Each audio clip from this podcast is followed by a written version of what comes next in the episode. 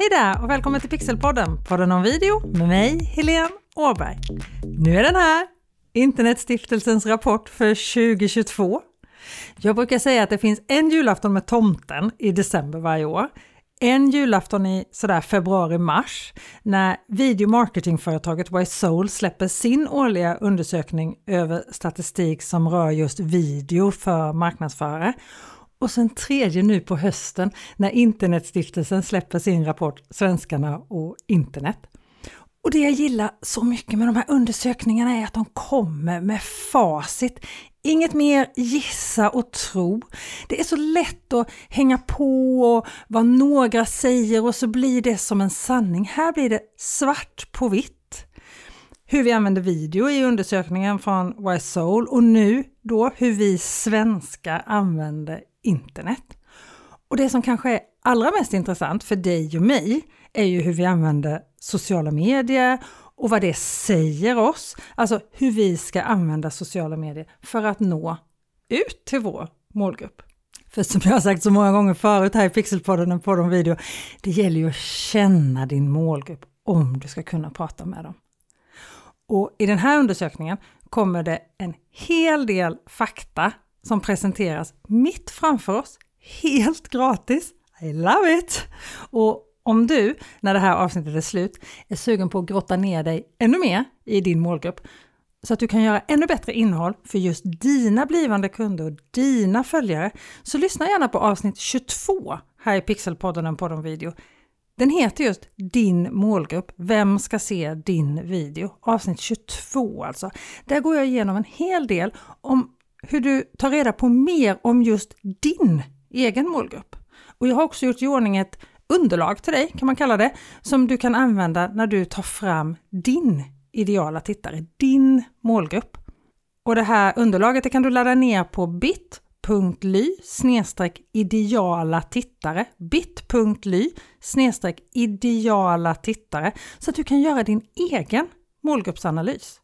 Och just den här målgruppsanalysen eller det här underlaget, det är en del av den målgruppsanalys som deltagarna i mina webbutbildningar, både de som lär sig att kommunicera med video i sociala medier och de som lär sig att lyckas med live och webbinar använder för att ta fram sin målgrupp. Det är en del i det arbetet som deltagarna i de här webbutbildningarna gör. För det här är ju det viktigaste av allt. Vår målgrupp, de du skapar allt ditt innehåll för. För mig är ju du som lyssnar på den här podden viktigast av allt, eller hur?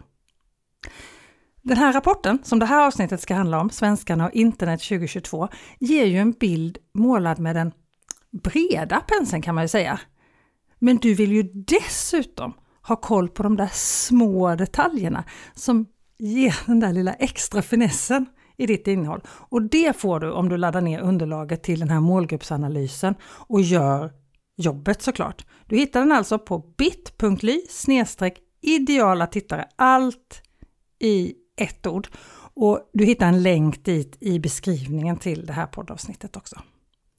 Men i det här avsnittet handlar det alltså om den här större bilden, hur vi svenskar använder internet i allmänhet och sociala medier i synnerhet. Och har du aldrig hört talas om Internetstiftelsen förut, som är de som ger ut den här årliga rapporten Svenskarna och internet, eller hört talas om Internetstiftelsen men inte riktigt har koll på vad det är, så är Internetstiftelsen en oberoende organisation som jobbar för ett internet som ska bidra positivt till människor och samhället. Det är deras mål. Internetstiftelsen är de som ansvarar för alla internetadresser som slutar på .se och .nu. Och pengarna som de får in genom att sälja de här domänerna används för att finansiera olika saker som gör att människor kan använda internet på ett bra sätt för att fler ska kunna och våga använda internet i Sverige. De förser skolor med utbildningsmaterial och ja, stärker Sveriges kunskap och medvetenhet om nätet helt enkelt. Internetstiftelsen jobbar ja, för att göra samhället säkrare digitalt kan man säga.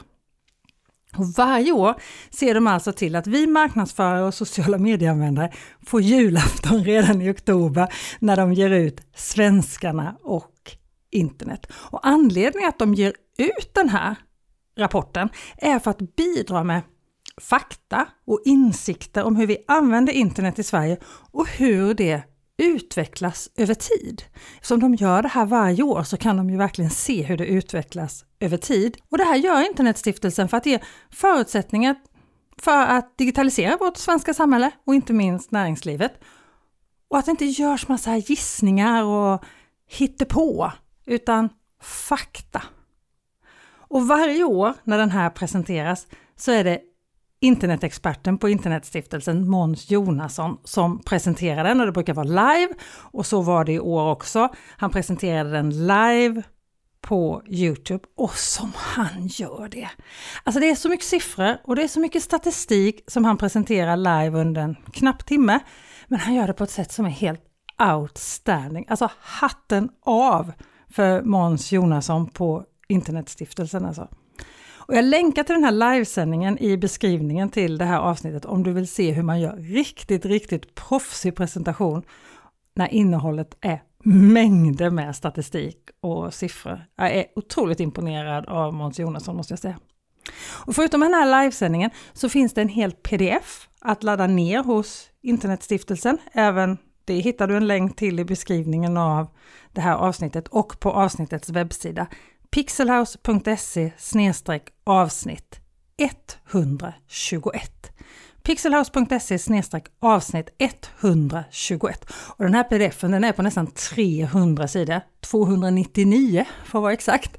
Så det finns massor av intressant att titta på där. Jag har faktiskt läst hela och funderat på vad som står där och hur vi som jobbar med sociala medier som marknadsföring får nå ut till våra blivande kunder och våra befintliga kunder också för den delen, kan använda den här informationen. Och jag har såklart kollat extra noga på avsnittet om sociala medier, men tänk att det är ju helheten som påverkar hur vi får användare av till exempel Instagram att gå vidare till vår e-handel eller till vår landningssida och därför tycker jag att i stort sett hela rapporten är superintressant. Som förälder läser jag till exempel avsnittet om barn på internet med extra stort intresse. I princip alla barn använder internet idag. I rapporten är det från barn som är åtta år och äldre som ingår. Barn umgås också med varandra förstås, till stor del på andra sociala medieplattformar om man säger så, än vad vi vuxna gör. Näst efter Youtube så är Roblox den mest använda plattformen bland barn på lågstadiet till exempel. Roblox, Fortnite och Minecraft Eh, alla stora hos kidsen där man inte bara spelar utan även umgås samtidigt som de spelar. Både barn och vi föräldrar tycker att de lär sig nya saker när de är på internet och när de spelar, att de blir bättre på engelska genom att spela och använda Youtube, TikTok och andra saker på internet. Men barn är också mer utsatta på nätet. Andelen barn i åldern 12 till 19 år som utsatts för näthat har fördubblats. Från 9% förra året till 17% i år. Flickor utsätts oftare än pojkar för kränkningar på nätet. Dubbelt så många flickor har drabbats av ja, vad man kan kalla oönskade kontaktförsök på nätet och tre gånger fler flickor än pojkar har fått stötande bilder från personer som de inte känner. Alltså det här är så fruktansvärt. Så om du har barn, som jag, prata med dina barn om det här. Jag vill inte att mina barn ska sluta använda internet eller spela på sina plattor eller telefoner eller datorer eller titta på Youtube eller TikTok. Men jag vill att de ska vara medvetna om baksidan och jag vill ju framförallt att de ska komma till mig och prata om det om det är någonting som dyker upp. En sak som vi måste komma ihåg när vi tittar på de här siffrorna som jag ska gå igenom i det här avsnittet är att den här undersökningen som Internetstiftelsen har gjort, är, eller det är egentligen Novus som har gjort den, men den ägde rum under januari och februari 2022. Alltså när vi fortfarande hade pandemin runt omkring oss. Det värsta var över, men det var faktiskt först den 9 februari som de allra flesta restriktioner upphävdes. Så resultatet i den här undersökningen, det ska ju ses i ljuset av pandemin förstås. Och nästa år, när svenskarna och internet kommer, ska det bli galet spännande att se hur det ser ut då. Om den här enorma användningen av internet och av sociala medier som vi kommer se kommer bestå även ett år efter pandemin, eller hur? I Sverige år 2022 använde fler svenskar än någonsin nätets tjänster dagligen i sin vardag. Under coronapandemins första år så pratade man ju om chockdigitalisering. Och det vi ser nu är att många av dem som då tvingades ut på nätet har liksom omfamnat flera olika e-tjänster, alltifrån digitala vårdtjänster, digitala resetjänster, betala parkering. Hela 94 procent av befolkningen använder internet och nästan alla använder internet dagligen. Det som begränsar oss lite, generaliserat, är tekniken för de äldre och integriteten för de yngre. Integriteten är den största anledningen till att vi begränsar internetanvändningen enligt Svenskarna och internet 2022. Alltså att vi inte vill att någon ska kunna spåra oss helt enkelt. Men rädslan för att bli lurad finns hos många också. Det är den näst vanligaste orsaken till att man begränsar sin internetanvändning. Så att jobba med förtroende är något som vi alla som jobbar med marknadsföring digitalt behöver göra. Och här har ju vi som jobbar med video en stor fördel, eller hur? Syns du på video så får du snabbt stort förtroende. Dina följare, dina kunder upplever att de lär känna dig och litar på dig. Och den här otryggheten som man känner, den här rädslan att bli lurad, den gör faktiskt att runt 10% av de som använder internet helt undviker att handla via nätet, alltså e-handel, just på grund av rädslan att bli lurad. En av personerna som deltagit i undersökningen som benämns som kvinna 68 år säger så här i en intervju som citeras i den här undersökningen. Jag beställer varor på nätet via företag jag har beställt av i åravis. Jag beställer varor på nätet via företag jag har beställt av i åravis. De hon litar på sedan gammalt. Förtroendet är något vi behöver jobba mycket med för att nå vissa målgrupper. Och det är alltid viktigt med förtroende, men några kan behöva ett ännu större förtroendekapital för att våga agera online. Så tänk på det här med att jobba upp ett förtroende. Det är verkligen någonting som blir otroligt tydligt när man läser det här. Den tredje anledningen till att inte använda internet, det är tekniken. Att man tycker att det är krångligt och svårt och att man inte riktigt förstår. Och här tänker jag att tydligt och enkelt blir ledorden som vi ska tänka på när vi jobbar med våra digitala plattformar. Eller som en kvinna som också citeras i undersökningen uttrycker sig, använd tydlig svenska utan fackuttryck. Prata så som din målgrupp pratar. Använd tydligt språk som din målgrupp förstår. Och om vi går tillbaka till det här med e-handel. De flesta av oss som handlar online köper skor, kläder, accessoarer och så julklappar och presenter. Mer än var tredje person handlar det här online. Och jag blir lite nyfiken på det julklappar och presenter att det hamnar så högt upp. Varför handlar vi mer online åt andra än åt oss själva? Jag är inte riktigt klok på den om jag ska vara helt ärlig. Men alltså det är inte det att vi inte handlar åt oss själva. För vi handlar åt oss själva också. Var tredje internetanvändare e-handlar större delen av läkemedel och hälsoprodukter på nätet också. Och lite mer än var fjärde person e-handlar större delen av sina böcker böcker och skönhetsprodukter digitalt. Men alltså inte lika mycket som julklappar och presenter. Så det här måste finnas en utvecklingspotential, eller hur? En annan sak som jag tycker blir tydlig när man läser den här undersökningen är hur viktigt det är att jobba på din Google-rankning. Tre av fyra internetanvändare använder sökfunktioner varje dag 9 av 10 gör det varje vecka. Och du vet väl att om du har en video på din hemsida till exempel så har researchinstitutet Forrester visat att det är 50 gånger större chans att din hemsida hamnar på Googles första sida bland sökresultatet om du har en video på din hemsida, alltså på din hemsidas första sida då. Och allt det här beror ju på att om någon kommer till din webbsida och börjar titta på en video så stannar besökaren längre på den här sidan. Så då behöver det ju vara en värdefull video som är bra nog att titta på. För den här tiden mäts. Det här kallas dwell time. Om du istället klickar bort dig direkt eller din besökare klickar bort sig direkt från din sida för att träffen från Google inte var så bra eller din sida ser konstig ut eller tråkig ut eller någonting sånt, så får du kort dwell time.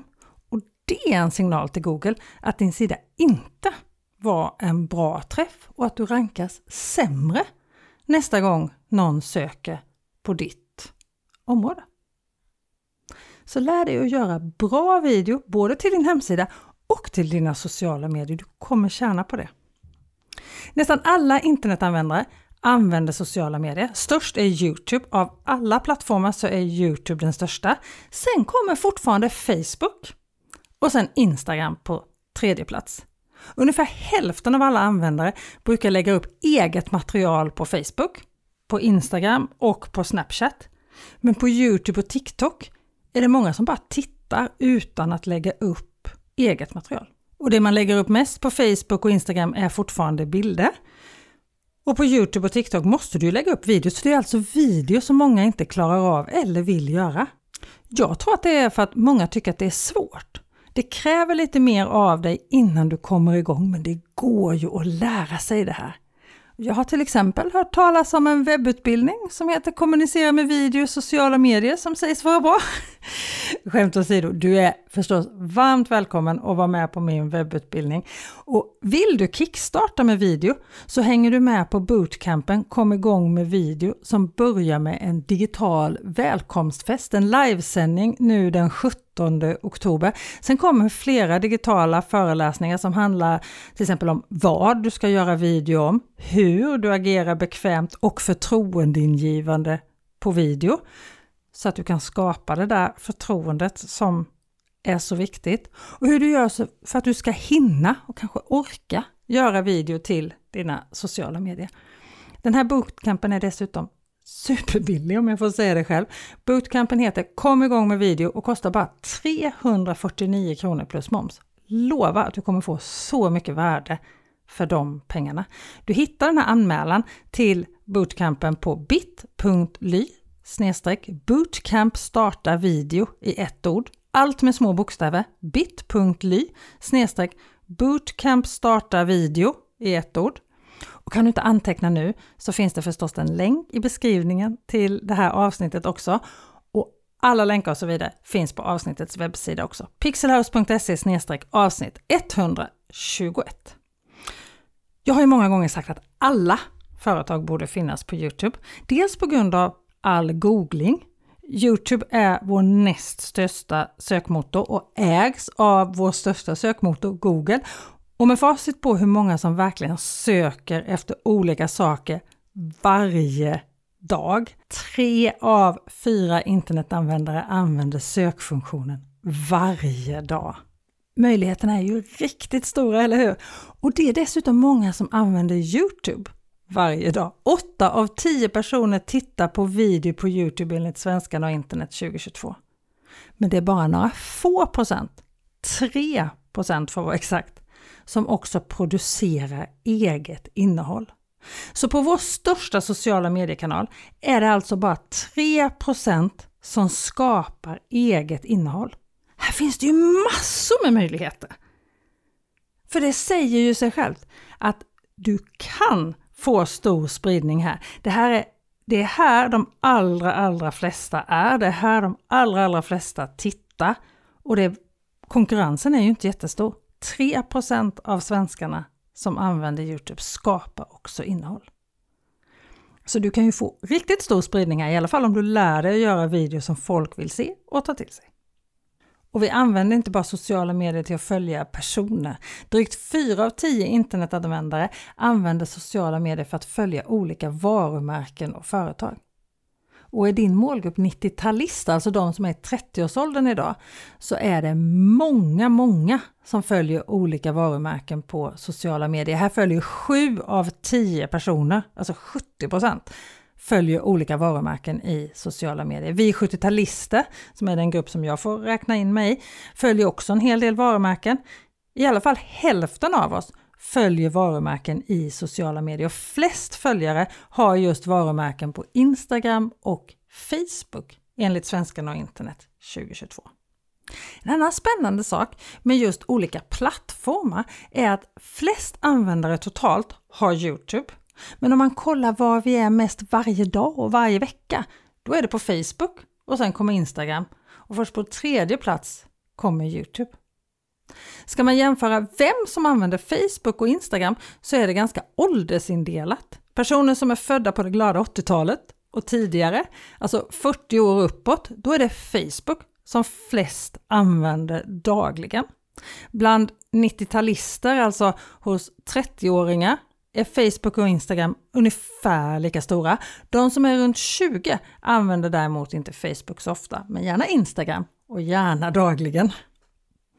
Antalet användare på andra sociala medier som LinkedIn, Twitter, TikTok är betydligt färre än de här stora giganterna som alltså då är Youtube, Facebook och Instagram och sen Snapchat som kommer in på en fin fjärde plats.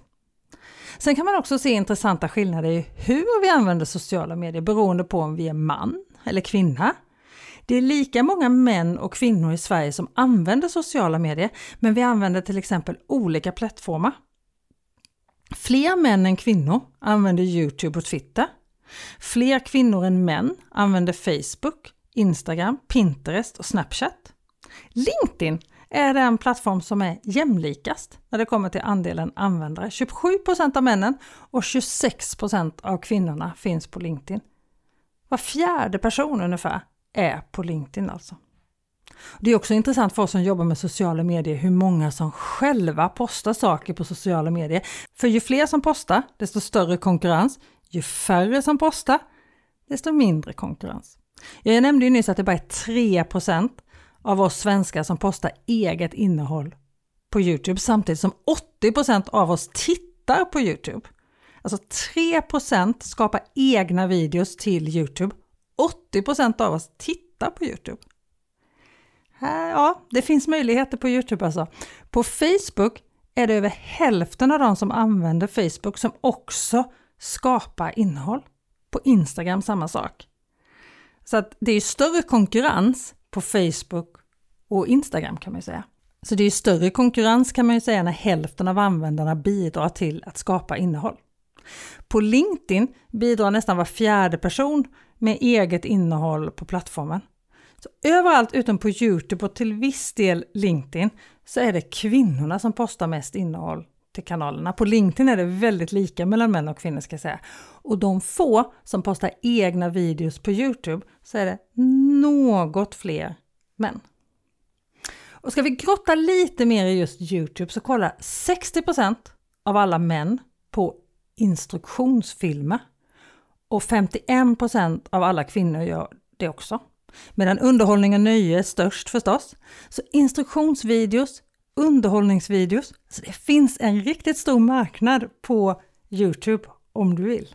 Du som har hängt med här i Pixelpodden, en podd om video eller följer mig på sociala medier har hört mig säga att antalet prenumeranter på Youtube är inte superviktigt. Du kan nå ut ändå och det visar sig tydligt i den här rapporten tycker jag, för det är bara var fjärde person som kollar på Youtube som också prenumererar på en kanal. Så de allra flesta kollar på Youtube-videos utan att prenumerera på någon. Och nu ska du få gissa. Vad tror du är det vanligaste vi gör på Facebook? Vad är det vanligaste vi användare gör på Facebook? Vad skulle du gissa på? Den vanligaste aktiviteten på Facebook är att vi gratulerar våra vänner på födelsedagen. Och det här säger ju en hel del, eller hur? Vi gratulerar vänner, vi chattar med personer som vi känner i köttvärlden, som Internetstiftelsens Måns Jonsson benämnde världen där vi ses IRL när han presenterade rapporten i livesändningen på Youtube. Vi umgås med dem vi känner i köttvärlden när vi är på Facebook. Vi är också med i grupper, vi handlar via Marketplace, men framförallt är vi personliga. Och då måste ju det innehåll som vi delar på Facebook som företagare möta användarna just där de är på den plattformen. På det personliga planet. Ditt innehåll, alltså det du delar på Facebook blandas med mosters, kompisens, kollegornas innehåll på Facebook och ska ju inte stå ut för mycket från det. Det ska ju fortsätta att känna personligt och nära. Vad gäller Instagram däremot så är det lite annorlunda. Det är den plattform där flest personer följer varumärken till exempel. Så där kanske du kan tänka lite annorlunda. Det här med att man postar samma innehåll på alla plattformar rakt över, det funkar inte riktigt. Visst är det häftigt när man får så här facit och fakta? Att det är så här på Instagram, det är så här på Facebook, det är så här på LinkedIn. En sak som det var mycket snack om för ett tag sedan, framförallt bland Instagram-gurus, var att många sa att ingen kollar flödet längre, alla kollar bara stories. Jag tyckte att det här varit lite konstigt, eller att jag inte har liksom följt med på något sätt, för jag har bättre synlighet och bättre engagemang på inlägg i flödet än vad jag har i stories, så jag har inte riktigt fattat det där. Och det här visar ju svenskarna och internet tydligt. Nästan 9 av 10 tittar på inlägg i flödet. Medan 5-6 av 10 tittar på stories. Så stories kanske har fått lite oförtjänt bra reklam. Precis som TikTok har fått till exempel. TikTok hade i januari, februari 2022 fortfarande låg användning hos de som är över 20-30 år. Men Måns Jonsson sa efter sin presentation av undersökningen Svenskarna och internet under lanseringen tisdagen den 11 oktober att det verkar som om de plattformar vi börjar på följer med oss i livet sen. Så finns de bara kvar, så de här personerna som idag är på TikTok som är 20-30 år, snart är de här 30, 40, 50 år och kommer med största sannolikhet då enligt Måns Jonsson, fortsätta vara på TikTok, precis som vi som en gång började på Facebook fortsätter vara på Facebook och de som började med Instagram fortsätter vara på Instagram. Och gör du bra video har du alla möjligheter att nå långt på TikTok. Det är få som gör egna inlägg på TikTok, precis som på Youtube, så är det många, många fler som tittar tittar än som skapar egna videos. På TikTok tittar många på videos från personer de inte känner i verkliga livet, eller i köttlivet som Hans Jonsson kallar det. Här tittar vi till exempel på kändisars videos. Så på TikTok kan det till exempel vara värt att fundera på om man ska använda sig av influencer marketing och göra det kanske kan göra stor skillnad för ditt företag om du vill jobba med det. Om du vill samarbeta med någon influencer på TikTok så kan ju det kanske vara absolut någonting att fundera på för just den kanalen. Det behöver ju inte alls betyda att du samarbetar med den här influensen på andra kanaler.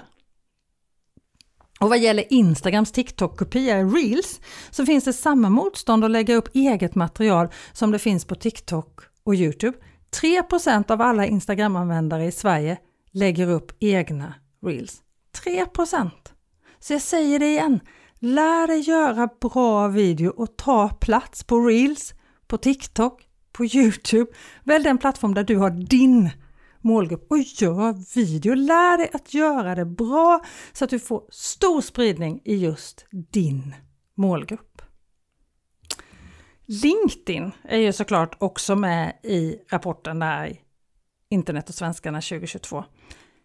LinkedIn växer inte mycket i Sverige i år heller, vilket förvånar mig lite för jag upplever att jag ser fler på LinkedIn nu än för bara något år sedan. De som är på LinkedIn är mellan 20 och 65 år gamla, i det man brukar kalla arbetsför ålder. Men här är det inte heller många som gör egna inlägg. Ungefär hälften av alla användare gjorde inlägg på Facebook och Instagram, runt 10 procent av oss svenska användare på LinkedIn gör egna inlägg på plattformen enligt Svenskarna och internet 2022. Men det kanske är det här, tänker jag, som är den stora skillnaden som jag upplevt på LinkedIn på sista tiden, när jag tycker att det har blivit fler som är där, att det är fler användare som gör egna inlägg. I förra årets rapport fick vi inte veta hur många som postade egna inlägg, men det har florerat siffror som 4% 6% 4-6 och då är ju 10% en ganska stor ökning, eller hur? Och kan inte du, om det är något som förvånade dig, något som inte förvånade dig, något som du tyckte var extra spännande av allt som kommit fram i den här rapporten, kan inte du gå in i vår Facebookgrupp som heter precis som podden, Pixelpodden, en podd om video och berätta vad det var. Dela med dig av dina tankar och funderingar kring internet och svenskarna 2022. Det vore jätteintressant att läsa dina tankar och funderingar, för jag tycker ju att det här är, som jag sa i början, jag tycker att det här är julafton. Men tillbaka till LinkedIn, jag ska avsluta det här med LinkedIn. LinkedIn är som sagt väldigt jämlik plattform. Den mest jämlika skulle jag säga. Vi är lika många män som kvinnor i Sverige som använder LinkedIn. Oavsett om du är man eller kvinna på LinkedIn så har du ungefär samma beteende på plattformen. Dessutom, om det är fler som postar som är kvinnor som postar inlägg på Instagram så är det lika många kvinnor och män som postar inlägg på LinkedIn. En kul sak som jag noterade som inte alls handlar om sociala medier utan som handlar om poddar faktiskt, det är att nu är Spotify större än Apple Podcaster i Sverige. Även om ni är fler som lyssnar på just Pixelpodden än podd om video via Apples podcaster faktiskt, så är det fler som lyssnar på poddar generellt i Sverige på Spotify. Och nu flåsar Spotify Storytel i hasen också när det gäller ljudböcker. Så att vi får väl se vad svenskarna och internet 2023 säger om den saken, om Spotify och ljudböcker och poddar och så här. Längtar lite till nästa höst. Och det ska bli så intressant att se just internet och svenskarna 2023 när vi har varit pandemifria i stort sett ett helt år. Den stora takeawayen i år i svenskarna och internet 2022, det är väl ändå att alla är på internet även nu i sluttampen på pandemin när den här undersökningen gjordes då i januari, februari 2022. Oavsett ålder. Det är få som gör egna inlägg i sociala medier jämfört med hur många som använder sociala medier. Framförallt är det få som gör video på sociala medier, så du har alla möjligheter! I vissa grupper är alla, eller i alla fall 99% av svenskarna på sociala medier. Och det är stort i alla åldersgrupper. Men som sagt, de plattformar och format som använder video har minst andel användare som postar egna inlägg. Så lär dig göra video, du kommer tjäna på det. Här finns det väldigt mycket plats att, att pinka in, höll jag på att säga, men här finns det väldigt mycket som du kan göra. Du kommer tjäna på det, det är jag helt övertygad om. Och just nu kan du alltså hänga med på bootcampen. Kom igång med video. Du hittar anmälan på bit.ly bootcamp starta video bit.ly bootcamp starta video i ett ord så kommer du igång med video. Du har så mycket att hämta här. Och det är ju många, från 50 år och neråt, som följer varumärken. Så använd nu den här informationen som Internetstiftelsen så generöst har delat med sig av. Använd den klokt nu. Klokast tycker ju jag förstås att det är om du hänger med mig på den här bootcampen Kom igång med video. Vi börjar den 17 oktober och då börjar det med en digital välkomstfest eller välkomst live. Men första digitala föreläsningen, vad du ska göra video om eller vad du kan göra video om hålls den 19 oktober. Så anmäl dig nu direkt så att du inte glömmer. bit.ly bootcamp starta video eller så följer du länken i avsnittsbeskrivningen där du lyssnar på den här podden. Nästa vecka är Pixelpodden en podd om video tillbaka. Vi hörs då. Ha det så bra till dess. Hej då!